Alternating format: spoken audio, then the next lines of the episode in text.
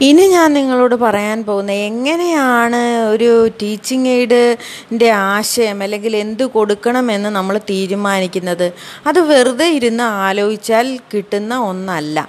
അത് നമ്മൾ പാഠം ആസൂത്രണം ചെയ്യുന്ന വേളയിലാണ് നമുക്കത് വേഗം തിരിച്ചറിയാനായിട്ട് സാധിക്കുന്നത്.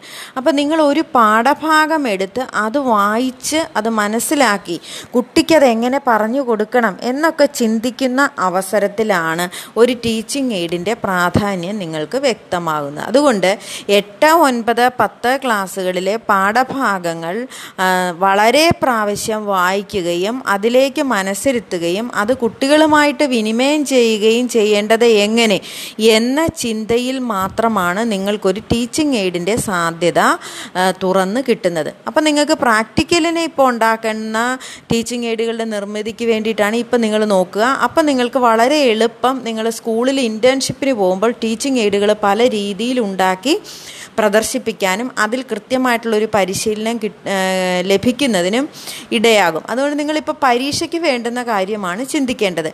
പരീക്ഷയ്ക്ക് നമുക്കൊരു മോഡൽ ഉണ്ടാക്കണം. മോഡൽ എന്ന് പറഞ്ഞാൽ മാതൃക ഉണ്ടാക്കണം. ഞാനൊരു ഉദാഹരണം പറഞ്ഞു തരാം പണ്ടൊക്കെ മാതൃകയായിട്ട് കളിമണ്ണിൽ ഗാന്ധിജിയുടെ രൂപം അല്ലെങ്കിൽ കഥകളിയുടെ രൂപം അല്ലെങ്കിൽ തെർമോക്കോളിൽ വെട്ടിയുണ്ടാക്കിയ മാതൃകകളാണ് കുട്ടികൾ വെച്ചുകൊണ്ടിരുന്നത്. പക്ഷേ ഈ മാതൃകകളൊന്നും തന്നെ നമുക്ക് സബ്മിഷന് അനുവദനീയമല്ല എന്നത് ആദ്യമേ തന്നെ ഞാൻ നിങ്ങളെ അറിയിക്കട്ടെ. നമ്മളെപ്പോഴും പരിസ്ഥിതി സൗഹാർദ്ദപരമായ വസ്തുക്കൾ മാത്രം ഉപയോഗിച്ച് മോഡലുകൾ ഉണ്ടാക്കാനായിട്ട് ശ്രമിക്കണം.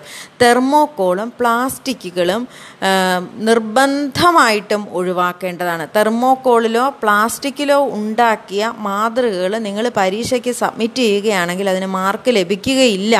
എന്ന വസ്തുത പ്രത്യേകമായിട്ട് ഈ അക്കാഡമിക് ഇയറിൽ നിങ്ങളോട് ഞാൻ ഊന്നി പറഞ്ഞിരിക്കുന്നു അങ്ങനെ ഒരു മെറ്റീരിയലുമായിട്ട് നിങ്ങൾ ഇങ്ങോട്ട് വരാൻ ഇടയാകരുത്. ഇനി പരിസ്ഥിതി സൗഹാർദ്ദപരമായ എന്തും ഓലയോ ഓടോ അല്ലെങ്കിൽ കാർഡ്ബോർഡുകളോ കടലാസുകളോ അങ്ങനെ നമുക്ക് ഉപയോഗിക്കാൻ പറ്റുന്ന എന്ത് വസ്തുക്കളും നിങ്ങൾക്ക് ഇതിന്റെ നിർമ്മിതിക്ക് ഉപയോഗിക്കാവുന്നതാണ്. ഇനി ഈ വസ്തു ഗാന്ധിജിയുടെ രൂപം കുട്ടി കാണാത്തതല്ല. അതുകൊണ്ട് ഹൈസ്കൂളിലെ കുട്ടിയെ ഗാന്ധിജിയെ കാണിക്കേണ്ട ആവശ്യമില്ല. കഥകളിയുടെ രൂപവും കഥകളി നടത്തുന്നതും ഒക്കെ അവർ ഒരുപാട് സിനിമകളിലും വീഡിയോകളിലും ഒക്കെ നേരിട്ടും ഒക്കെ കണ്ടിട്ടുള്ളവരാണ്. അതുകൊണ്ട് കഥകളിയുടെ തല ഒരു മോഡലായിട്ട് വെക്കേണ്ട ആവശ്യമില്ല. പിന്നെ എങ്ങനെയാണ് മോഡലും ടീച്ചിങ് എയ്ഡും നമ്മൾ തയ്യാറാക്കുന്നത്. ഒരു തീം ബേസ്ഡ് ആയിട്ട് ഒരു വിഷയത്തെ അധിഷ്ഠിതമാക്കി നമുക്ക് മോഡൽസും ടീച്ചിങ് എയ്ഡും ഉപയോഗിക്കാനായിട്ട് സാധിക്കും. ഇപ്പോൾ ഭൂമിയെ മനുഷ്യന്റെ ചെയ്തികൾ മൂലം നശിപ്പിക്കുന്നു എന്ന ഒരാശയത്തെയാണ് നമുക്ക് അവതരിപ്പിക്കേണ്ടത്. അല്ലെങ്കിൽ പരിസ്ഥിതിയെ നശിപ്പിക്കുന്നു ഭൂമിയെ നശിപ്പിക്കുന്നു എന്നൊരു ചിത്രീകരണമാണ് കൊടുക്കേണ്ടതെങ്കിൽ നിങ്ങൾക്ക് തീർച്ചയായിട്ടും ഒരു ബോൾ കുട്ടികൾ കളിക്കുന്ന ഫുട്ബോൾ പോലെയുള്ള ഒരു ബോൾ എടുത്ത് അതിന്റെ പുറമെ ഭൂമിയുടെ ഒരു ചിത്രീകരണം കൊടുത്ത് അതിന് ചുറ്റും ഒരു ചങ്ങലയാൽ ബന്ധിതമായിരിക്കുന്ന രീതിയിൽ ചങ്ങല കിട്ടും. ചെറിയ ചങ്ങലയെ കൊണ്ട് ആ ബോളിനെ ബന്ധിപ്പിച്ച് അതൊരു പ്രതലത്തിൽ ഉറപ്പിക്കാവുന്നതാണ്. ഒരു കാർഡ്ബോർഡിന്റെ ബോക്സിലോ ഒരു പലക കഷ്ണത്തിലോ ആ ബോൾ ഉറപ്പിക്കാം. അതിന്റെ ചുറ്റും നിങ്ങൾക്ക് ഒരു ഭാഗത്ത് നിങ്ങൾക്ക് പച്ചപ്പ് കാണിക്കാം. ഭൂമിയുടെ ഉൾപ്പെടെ ഒരു ഭാഗത്ത് പച്ചപ്പ് പ്രതലത്തിന്റെ ഒരു ഭാഗത്ത് ചെടികൾ നിൽക്കുന്നതായിട്ട് മറുഭാഗം കരിഞ്ഞ് ഉണങ്ങി വരണ്ട് കിടക്കുന്നതായിട്ട് നിങ്ങൾക്ക് കാണിക്കാവുന്നതാണ്. ഈ വരണ്ട് കിടക്കുന്ന അപ്പോൾ ഭൂമിയുടെ ഒരു ഭാഗം പച്ചപ്പും ഒരു ഭാഗം വരണ്ട് ഉണങ്ങിയതുമായിട്ടൊരു ചിത്രീകരണം കാണിക്കുന്നു. ഭൂമിയുടെ ചുറ്റും ഒരു ചങ്ങല കെട്ടി ബന്ധിതമായിരിക്കുന്നതായിട്ട് കാണിക്കുന്നു. ഇത് കണ്ടു കഴിഞ്ഞാൽ കുട്ടിയോട് നമ്മൾ ചോദ്യങ്ങളിലൂടെ കുട്ടിയുടെ ആശയം എന്താണ് ചിത്രീകരണത്തിൽ കാണുന്നത്. കുട്ടി തീർച്ചയായിട്ടും പറയും ഭൂമിയാണ് കാണുന്നത്. ഭൂമി ചങ്ങലക്കിട്ടിരിക്കുന്നു. ആരാണ് ചങ്ങലക്കിട്ടിരിക്കുന്നത്? മനുഷ്യനാണ് ചങ്ങലക്കിട്ടിരിക്കുന്നത്. ചങ്ങലക്കിട്ടതുകൊണ്ട് ഭൂമിക്ക് എന്ത് സംഭവിച്ചു? ഭൂമി നാശോന്മുഖമായി കൊണ്ടിരിക്കുന്നു ഇങ്ങനെയുള്ള കാര്യങ്ങൾ. ഏതൊക്കെ രീതിയിൽ നാശോന്മുഖമാകുന്നു?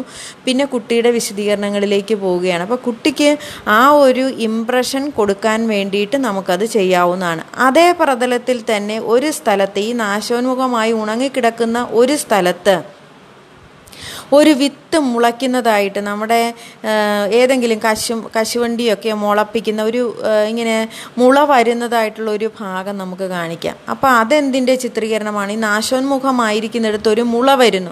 എന്ത് എന്താണ് അത് സൂചിപ്പിക്കുന്നത്? മുള വരുന്നത് തീർച്ചയായിട്ടും ഒരു പുതിയ തുടക്കത്തിന്റെയാണ് മനുഷ്യൻ പ്രകൃതിയിലേക്ക് മടങ്ങാനായിട്ട് ശ്രമിക്കുന്നു. പ്രത്യേകിച്ച് ഈ കാലഘട്ടത്തിൽ രോഗങ്ങളും പ്രളയവും ഒക്കെ വരുമ്പോൾ മനുഷ്യൻ പഴയ കാര്യങ്ങളാണ് നല്ലത് പഴയ രീതികളാണ് നല്ലത് എന്നുള്ള തോന്നലിലേക്ക് വന്നിട്ട് പഴയ ഒരു പുതിയ തുടക്കത്തിന് പ്രാരംഭം എന്നുള്ള രീതിയിലാണ് മുളനാമ്പ് സൂചിപ്പിക്കുന്നത്.